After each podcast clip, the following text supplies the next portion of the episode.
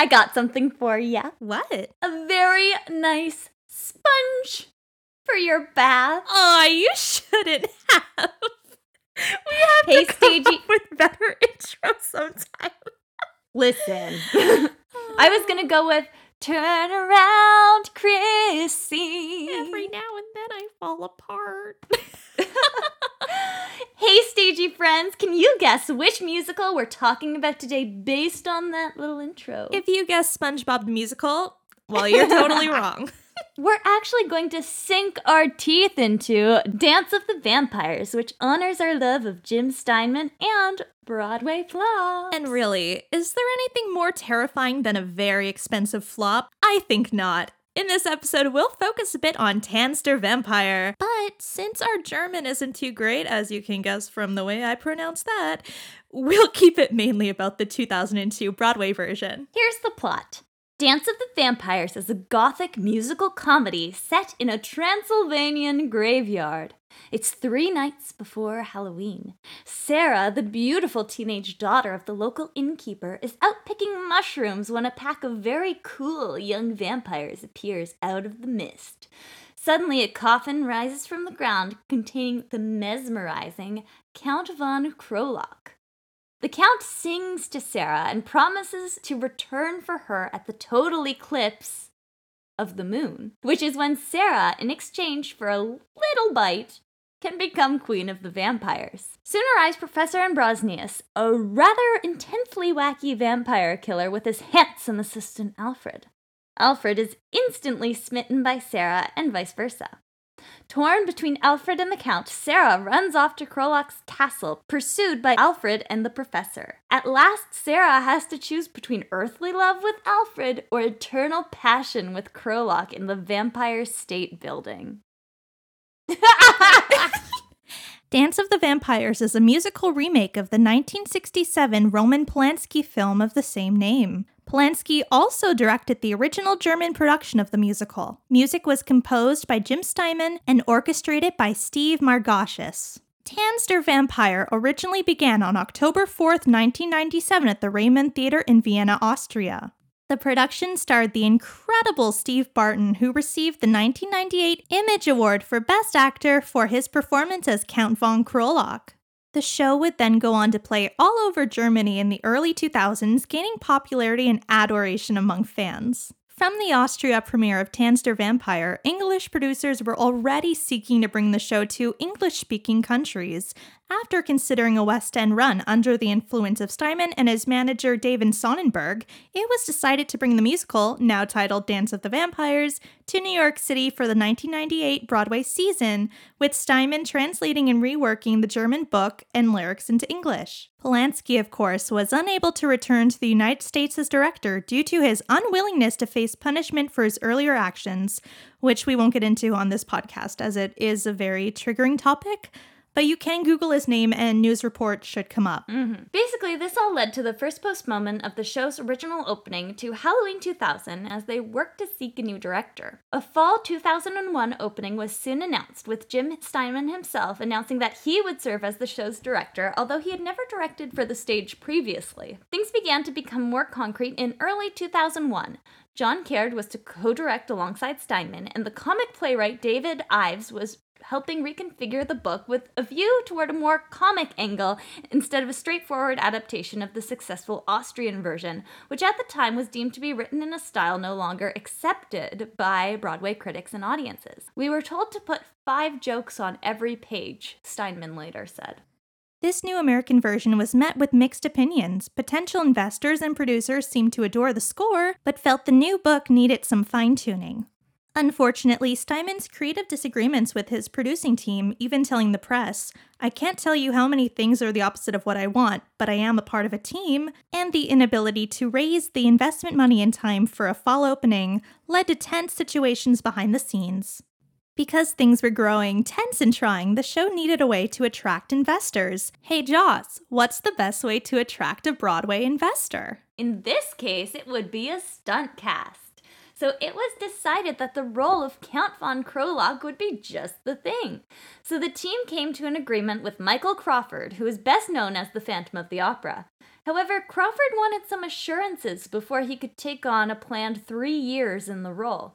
He demanded complete creative control of his character, a retirement package of up to 20 million pounds a year, and he also preferred to have first refusal on the option to reprise the role in London and Los Angeles if productions were to open. By the time an official deal with Crawford was announced, the three year contract in the role went down to only just one year. Michael Crawford was involved in reshaping the role in a more comedic fashion, insisting that the role, as written, was too close to the Phantom, which I think any dark role played by Michael Crawford would be referred and referenced to Phantom, but Anyways, after rehearsals were to begin in January, the opening was set for April 2002, following six weeks of previews starting in March. Unfortunately, these plans would be postponed as a reflection of the September 11 attacks. Most of the show's creative team, based in London, had a ton of delays caused by mass cancellation of flights. Realizing there was no way to open before the Tony cutoff as planned, Sonnenberg announced the postponement of the show's opening to October 24th. During this time, Steinman and Caird were replaced as directors by John Rando of Urinetown fame, who was quickly joined by choreographer John Carafa, his co-helmer on Urinetown. A cast was also shaped up around Crawford, including Mandy Gonzalez and Max von Essen in the young lead roles of Sarah and Alfred. Drama continued all the way to the first preview, with cast members leaving the production and Steinman being fired from his own production by his manager, who was acting as the show's producer at the time. The show began previews despite technological and creative delays at the Minskoff Theater on October 18th, 2002. The final result of the show was an altered version with a lot of campy humor that differed considerably from the original show. The show initially went well in sales based on Crawford's name. While still in previews, the show changed huge amounts of its material nightly, which caused some trouble within the cast. Michael Crawford was regularly changing his dialogue and inserting his own jokes, testing the strength of the material to the point that his co star became paranoid about all his jokes being cut, and the two of them began trying to step on each other's punchlines. Another unfortunate change was with Steinman out of the picture, there was no one around to write new lyrical material, as is necessary in some cases. And so the English version borrowed a lot of new material from Steinman's lyrics for the previous English versions of songs, which were recycled into the show. After a crazy process, Dance of the Vampires opened on Broadway on December 9th, 2002. This version of the show was critically shamed. When the reviews came out, Jim Steinman made a show of his disapproval of the project by not attending opening night and publicly distancing himself from the show, stating, The show that I wrote is not at the Minskoff. The show that is dear to me is still running in Vienna.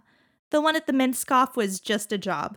In later days on his blog, he would still deny any responsibility for the production. He stated in other blog entries that his music was wasted on the show and was careful to make a clear distinction between the Broadway version and the European version. Attaboy, Mate, Jim. Same. On January 25th, 2003, after 56 performances, Dance of the Vampires closed. According to the New York Times, it was one of the costliest failures in Broadway history. That was a mouthful. that was a lot. I don't. Yeah. How about, yeah, I don't even know what to say. That was a lot, but how about we get to some real quick fun facts and then we can we can talk about it. Yeah. Yeah. Let's do that. let it let it sink in, you know. yeah. All right, fun facts. The stage blood used for the production was a mix of corn syrup, starch, and food coloring, and they could also customize the flavoring between chocolate or vanilla. I would have So chosen vanilla. Me, yeah, it's really Why weird. are why are they why are they flavoring? I don't it? know, but it made me really like consider my options if I Did was they it. actually like eat it? well, it's in their mouth. yeah, but like this is this is news to me. I did not know this. This. Yeah. Yeah. Um, yeah, I don't know what to say. If any of you have any thoughts on flavored stage blood, drop them in the comments on our Instagram because I wanna it in know. mouth capsules for this production, uh, and I know some was not capsules, so I, I don't know. I do not know, but uh, no. that is so unsanitary. What do you mean? No, because like if you're pretending to suck I someone's see. blood, and the capsule's in Yeah. your mouth, and then And you it's break on it, and the blood gets Yep. all over them and Mhm. over you. yeah, That's it's pretty much mostly a mix of like saliva in there too. So add saliva to that mix, Holy friends. shit, that's gross. Yeah. Yeah, I mean, there's that one Ew. scene um, when Michael Crawford bites Mandy Gonzalez's neck, and you watch the blood trickle down the front of her dress. Uh, no, thank you. No thanks. Mandy Gonzalez is an angel. Icon. Poor dear. Um, moving on to a less exciting fun fact, I guess, is that John Travolta and Richard Gere were also considered for Count von Kroloff. What else were the two considered for? Grease. Eee. I love Richard Gere, but like I couldn't picture he's either. I can't picture either of them in the role, but I do love Richard Gere. He's a silver fox. Yeah, very attractive. The final scene set in Times Square has vampire esque pop culture references, uh, including Got Blood and Bats, the musical. do you remember the this is like totally our generation. Um, do you remember the Got Milk ads? Yeah. Of course. Okay, so that's yeah, that's what it references for anyone Yeah, who if didn't you- know. If you don't know what a got milk um ad is because you're young, um you can google it. They're funny. I had those all over my wall as a kid. Like everyone, everyone was on Got Milk ads back then, Yeah. right? There was I recently saw one and it was um Angel from Buffy the Vampire Slayer and a got milk ad. Oh, I forget funny. what the tagline was, but it was it was quite funny. So vampires and got milk. Very strong bond. That's great.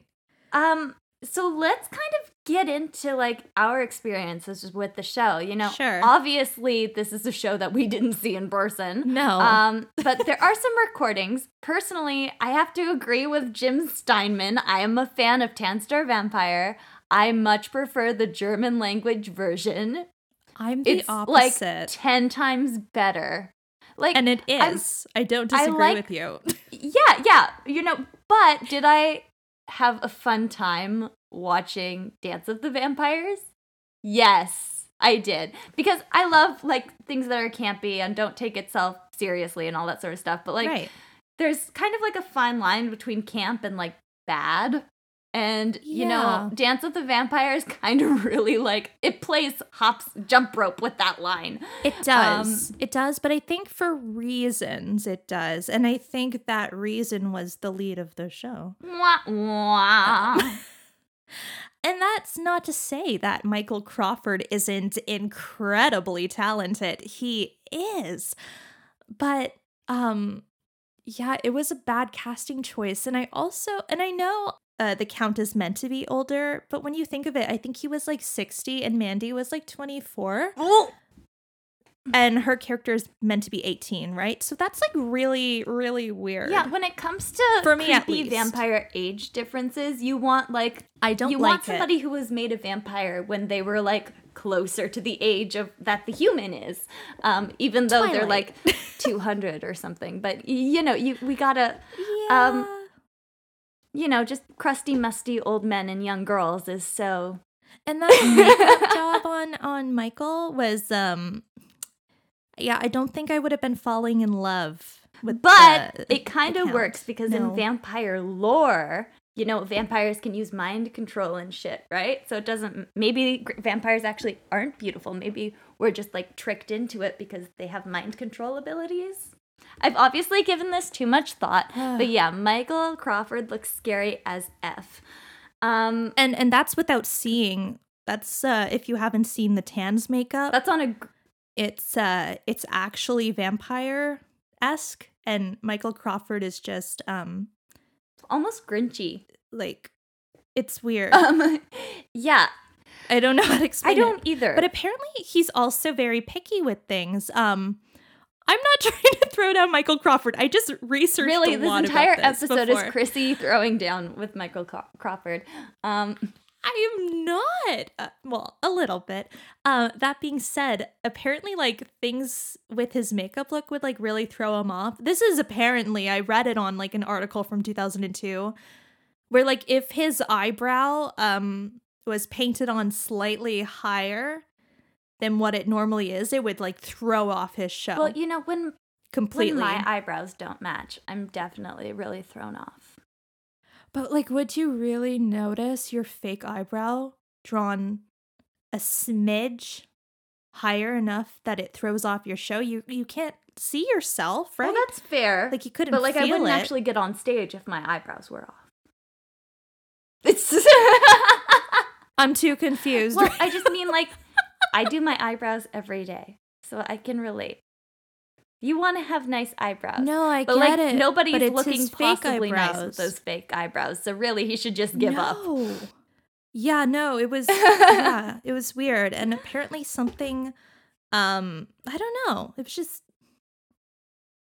I think the fact that he wanted to make it so comedic to take away from it being similar to his role as the Phantom was like so problematic. But like the point is they hired him A because he was famous from Phantom and B because that's like what they wanted in the part.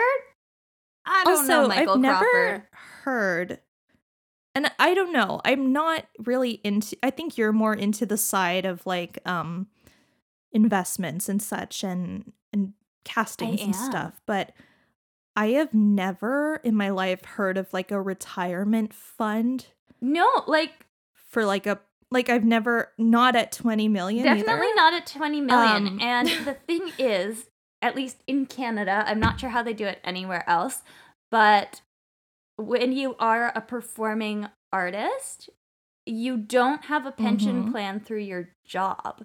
Like you can make a separate Canada like you have your you have your RRSP and stuff that you can contribute to based on your work and you can do your own savings. But when you're in a job with a show because you are a freelancer, you don't have a CPP, Canada Pension Plan.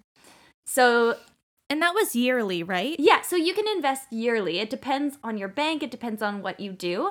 But yeah, essentially, if you're in Canada and you have that based on what you work, you can invest X amount yearly. But that's because when you're working for like something and your paycheck takes taxes off, then that's the. It's kind it's confusing, but a portion of your paycheck is actually redirected into taxes. It's redirected into re- pension and stuff. So then at the end of the year, they're like, hey, you can put this much into this plan. And like the interest that you make on it is free. But Broadway wise, like that doesn't happen normally, right? No, no. And I, in musical theater, you're considered a freelance artist. Right. So anything, so say that my paycheck that you give me is Mhm. hundred dollars. Mhm. So if I'm working at my job right now, part of that $100 that I've earned is taken off for taxes and this, that, and the other thing. So that part, taxes and pension and stuff. So I'm really not getting the full $100.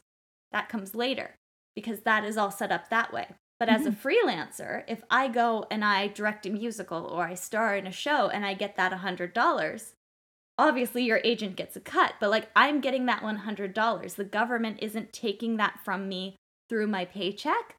So what you can and it's not going into a pension set up by work or anything like that. It's not like teachers have retirement plans. Mhm. So that money goes to you. So you kind of have to do it yourself.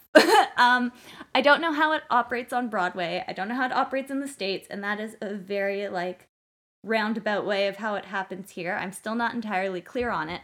But essentially, the short answer of it is that where we are, from my knowledge, freelancers don't have pension plans. I don't know if it's different if you're unionized or what that looks like um, in different parts of the world. I'm going to go Google it after this. um, but yeah, you don't have a pension plan. And then, you know, you have to pay the taxes that didn't get taken off your paycheck later. Also, um, he was he requested 20 million, right? And I think the production itself was worth 12 million. Yeah. so that's like that- a I- lot of money for really just a big- name. Right? That's a, like I don't think. I mean, I don't know. Well, yeah, 20, 20 million dollar retirement plan. That's astronomical. Who has twenty million dollar like? If you have twenty million dollars, you don't need to retire. You don't like you know you're already retired. Like, or maybe you do. I don't know, but that's like it's just kind of if a you really think about it, So they were it would have been 20 million, right? And then um keeping him on for 3 years, which went down to 1 year. Um and then giving him like the creative ability to really like fuck with the role and do whatever he wants pretty much with input in like everything in costumes and that's a lot just for one person's name You know, I build on the marquee. I don't know. you know, I that sounds so disrespectful and he is so talented, but like I do understand from the Meh. point of view that, like, when you're bringing a show over from the UK, sometimes shows that do re- not the UK, sorry, sometimes that shows that do really well in Europe don't necessarily translate to American audiences, which is a, which is a fair point. So I get it. You bring someone who people know in, maybe you change it a little bit. But part of me also wonders if they just took Tanz der Vampire and just took it from Eng- from German to English and presented it, how it would do because you know there are several um there are mo- versions of Tanz der Vampire in multiple languages in Europe that are the same as the original production. And they're very successful. I was in Paris in 2015, and in the metro, there were advertisements for Bal des Vamp- Bal, Bal des Vampire. So, Dance of the Vampires, but in French. so, it's you know, it's very popular over there. It still is. Like, there's so much good stuff. That's why I'm kind of like, I'm curious. I wonder, would it have done okay on Broadway if they had kept it the same? Or would like they. maybe I don't think it would have like been a huge success, but like I don't think it would have been as bad as it was had they maybe stuck a Hmm. little bit closer to what it was. I think that's what I love about it. I love uh, the German production. It is so beautiful. And there's another German show that I love. It's Elisabeth. Mm, And I love that sort of era of theater that came out of Germany and Austria and that part of the world. Um, but yeah, to the average English Broadway going audiences, it doesn't always transfer well. So yeah, I guess you have to take that into consideration. But I think these guys just went a they went off the off the deep end with it, and that's such a bummer, especially when you have someone like Steinman who was working on the project say, "Yeah, I don't want to yeah. being eventually being fired, but like having to take something that was so near and dear to them creatively and just kind of like going, like if you watch uh Dance of the Vampires on YouTube, um and I'm talking like the English version, the Broadway version, you'll see just how badly these songs were translated. And I don't mean the ones that are like not as known. I mean things like Total Eclipse of the Heart, which they rewrote. Um like lyrically with the melody, some of it really doesn't match at all. And I think that's why people laugh so much during that bootleg is because like it makes no sense, right? yeah, I just It's so familiar to them and they're listening and they're like this isn't it. This is not the song I know. And then it's funny because they took a song that was already a, a reference to vampires and then tried to rewrite it even more about vampire. I don't know. It's just very bad. It did not work. It would kind of be Um, like if you took um It's All Coming Back to Me Now. And you know the music video, it's Cathy and Heathcliff from Right. Wuthering Heights. It would be like if we took that song and we rewrote it specifically about Wuthering Heights. Yeah. But you know, I yeah. I do say this all the time on this podcast. I love this era of Broadway. The early 2000s just hit differently. You had the big budget musicals coming in the way, like Wicked, uh, and some of which are still the most memorable we've had uh, in years, and for and it's for better or for worse. Um, this show is one of them. I I personally think it's just so extravagant, and I do like it. Uh, I refer to it as Carrie meets Cats, the musical, because it's such a dance heavy show, and I don't think people expect that when first being introduced to it. Yeah, I Uh, was definitely surprised by the amount of dancing. It's amazing, but you listen to the score, and like, I really encourage you all to listen to the Austrian cast recording of Tanz der Vampire. I get it, it's in German, but like this musical, this score is so incredibly well written and it makes you want to dance. Like Carpe Noctem is Yeah. freaking a brilliant song. It's mostly a dance number, but holy Moses, it just it it has that vampire feeling, you know? And even when there's no lyrics or you don't understand what the lyrics are saying, you totally get what's what it's about.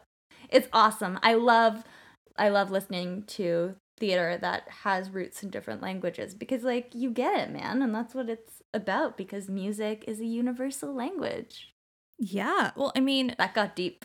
yeah, and I think the show would have fallen even f- more flat uh, without those really crazy cool dance numbers. I mean, those dance numbers are incredible, and I don't. Was the show nominated for any Tonys? I don't think so. I don't know off the top of my head. I Me don't neither. think so. but it but- should have got choreography because it is really good. It it does remind me of Cats in that sense. hmm Um, the dancing is great, and you know the production value on the show is amazing. Like you know the sets, the Oh, costumes, yeah. and all that fabulous stuff is great. I mean, you you know, have minus that the makeup. Well, But- the makeup was great. Well, certain makeup.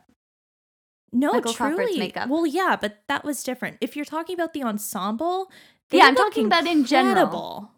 Yeah, like it was very visually appealing. And so there was so much going right that I'm like, if you had just stopped making certain changes, it could have been Yeah. more successful. I mean, But- that set is incredible. You have that gorgeous Carrie esque staircase in Act Two, I Mm. think, and you have um you have all those coffins that the vampires come out of, which is like incredible. Um, Mhm. yeah, even And the costumes, costuming, yeah, the color palette, like it's just, it is such a dream when it comes to the visual aspects of it. Like that's what I want when I go see a musical. Like, yeah, I can do stripped down sets. I can do minimalistic sets. I'm totally into that too. Mhm. But you know, when you go see a big mega musical on Broadway, that's kind of what I expect. Yeah. You know what I mean? yeah. I want that big sweeping set. I want it to be coherent. I want the costumes and like I want to be dazzled. yes. I want to feast my eyes on everything. And that's something that Tanz does really well. And Dance of the Vampires does it really, really well as well. So I'm thinking Yeah, I mean, even the tan set, I, I could be kind of wrong here, but I think that was even more on like a minuscule scale compared to the Broadway sets. there are definitely some they're so different, yeah. But you know, there's the similarities basically in palette and Yes, color definitely. and texture. It's very know, dark. it just- very dark with lots of blues and red. And here's, I think, the thing that I think bothers me most about the transfer, and I think is what throws a lot of people off, is because the whole show is kind of constructed in a certain way when you look at the German production. And then in the Broadway production, they've kept pretty much everything the same, but then they like made it funny and added certain songs. And it's like by making it more funny, like the German production is funny and camp because it's taken seriously. You know what I mean? It's not Yeah. like over the top. It's kind of that dark gothic comedy drama, like what you Mhm. would expect from a vampire musical. And then you take it to Broadway and you're still keeping it in this gothic scene. You're keeping the music and the general mood of the set and the costume and the vibes and then you're changing what's actually coming out of people's mouths and the two clash and i think that's what a big issue of it is because like yeah if you wanted to make it funny it is kind of a hilarious story It's you could so make it funny, but Yeah. you need to switch the whole vibe of the Mm. show to match that instead of having something like because the set and the costumes and the dancing and like the orchestra music Very is telling me one thing yeah. then what's coming actually coming out of the actors' mouths verbally is Mm. something completely different. Yep. And that makes me as an audience member really uncomfortable and confused. Yeah. So you want that cohesiveness and that's something that Tanz did perfectly. It was perfectly cohesive. So as an audience member, you're like, yeah, okay, I get this world. I Yeah. get what's going on. I can have a giggle like Whereas like this, it's like, um, I know that you want me to laugh, but what is going yeah, on? Yeah, and I think if you do watch Dance of the Vampires, it's very funny and you you get that laugh and I heard you know the audience laughing the entire show throughout and I don't think they were laughing at it so much as laughing with it because it is very funny um but that is if you're going in that direction you want to go all the way with it and they did not do that Yeah. Yeah. Anyway, those are my thoughts on um, Dance of the Vampires. And, you know, if you are going to watch it, great, go do it. But I highly encourage you to watch the German production. There are clips out there. Watch that as well. It's, you'll really see what we're talking about and the contrast. Yeah. And how the vibe and changes and how it's kind of less cohesive. And I don't know. I think it's really interesting. Like, I think that both productions have merit and I think it's a very interesting piece of Broadway history.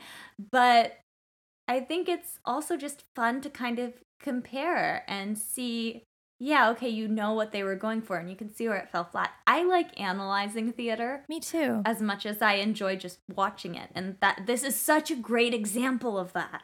Hmm. So I encourage you to go and go and use the resources available to you because this one is actually out there, you know what I mean? Yeah, I mean, and you know what's so funny? And I will bring this up because I just think it's hilarious, but you know, it is the Jim Steinman catalog and I find it so amusing how he recycles his work. And I mean, obviously um a lot of it was done by the other people who took over his position because they didn't know what the fuck else to do with the English translations and just took from his Mhm. other work. But you know, you got stuff like Original Sin in there and Waste Wasted Youth. You've got uh, Objects in the Rear View Mirror, which are all just like the same melody but rewritten. Um, so that's very interesting when you then go see Bat Out of Hell the musical because those are in there too, Yeah, you know, right? Yeah, I mean, Jim, listen, we think that Jim Steinman is an absolute A genius. genius. And, you know, it's very nice seeing. Oh, they also have the um hot summer night speech in there, but it's totally It's different, totally right? different because it's, you know, It's about great. offering your throat to a vampire. Um, totally clips of the moon. Total Eclipse of the Moon. Um, so good. it's it's funny.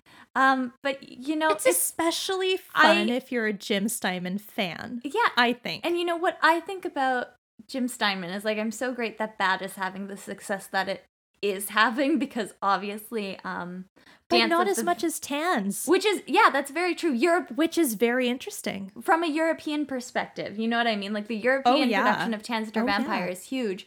Um, and then the Broadway production was not so much. So I'm very glad he has another musical out there that's doing well. Because even if you say Tanz der Vampire, people aren't going to automatically think of the European production. People are going to think of the Broadway flop, unless you know you're in Europe and having these conversations, right? Exactly. Yeah. Anyway, you know, I don't know. I just like it. I, I like I like that he has another musical out there running and doing its thing because he's so theatrical. He's so theatrical and he gets world building, which I think is a part of why that original production of Tanz is so cohesive because he understands that. And I think that's what's so sad about why this flopped is because when I think of someone who's so theatrical in their writings, I think of Jim Steinman. And I think that's similar for many people. So to know that he didn't have that complete creative freedom to do his show, and then it later turned out to be, well, as he said, a shit pile, and that's how he felt about it as well, that he didn't even go to opening night. It breaks my heart for him. I think he's just a genius, and he, I think it could have been really good if they just kept him on the project and, um, and got someone other than Michael Crawford. And you know, just didn't try to change it from what it was. And a better wig for Mandy Gonzalez because that looks like a Party City wig. Stop it. It does. Oh my god, it's so waxy, but you know what? She's a superstar. That was probably so nobody that is noticed my favorite Mandy Gonzalez role. Nobody noticed her wig I mean, because she, she's that good. Whew. incredible. I mean, phenomenal, phenomenal.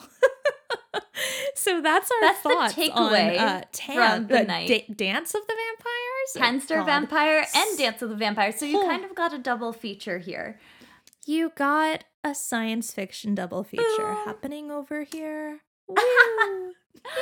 so that brings us to the Uh, But you know what? Oh, sorry. I just had a thought.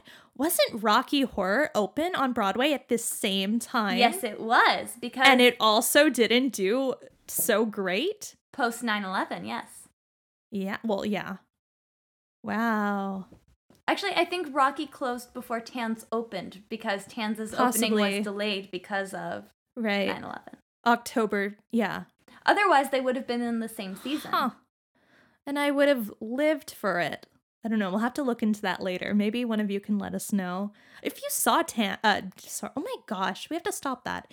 If you saw Dance of the Vampires on Broadway, we want to hear all about your experience and what you thought. So send us a little message and uh yeah. Yeah, we want to hear all about Yeah. it. And you're going to be able to hear all about some more exciting things as we continue through our spooky month. And so, as you know, we've had a couple great show history episodes out uh, about some of our favorite spooky musicals. There's still might there's still one more of those coming. Also, our mini series featuring special guests from one of our favorite musicals that happens to share a composer with Tanz der Vampire.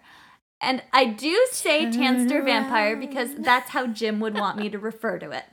So stay tuned for our Bat Out of Hell the musical mini series featuring members of the UK tour. Ah. And don't forget to tune in on October 24th at 5 p.m. Eastern Standard Time when we go live for a spooky soiree where we'll take your questions, we'll play some Ooh. games, we'll and we will be announcing the winner of our costume contest. Go enter, dress up as uh, Michael Crawford as Count von Krolock. We actually, please do that.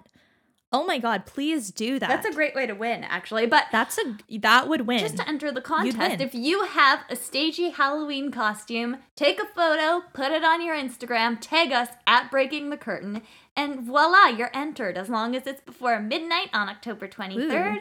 And then we'll announce the winners live. Exciting stuff. So stay safe, Stay spooky. and we'll see you super soon. All right, bye, everybody. Bye.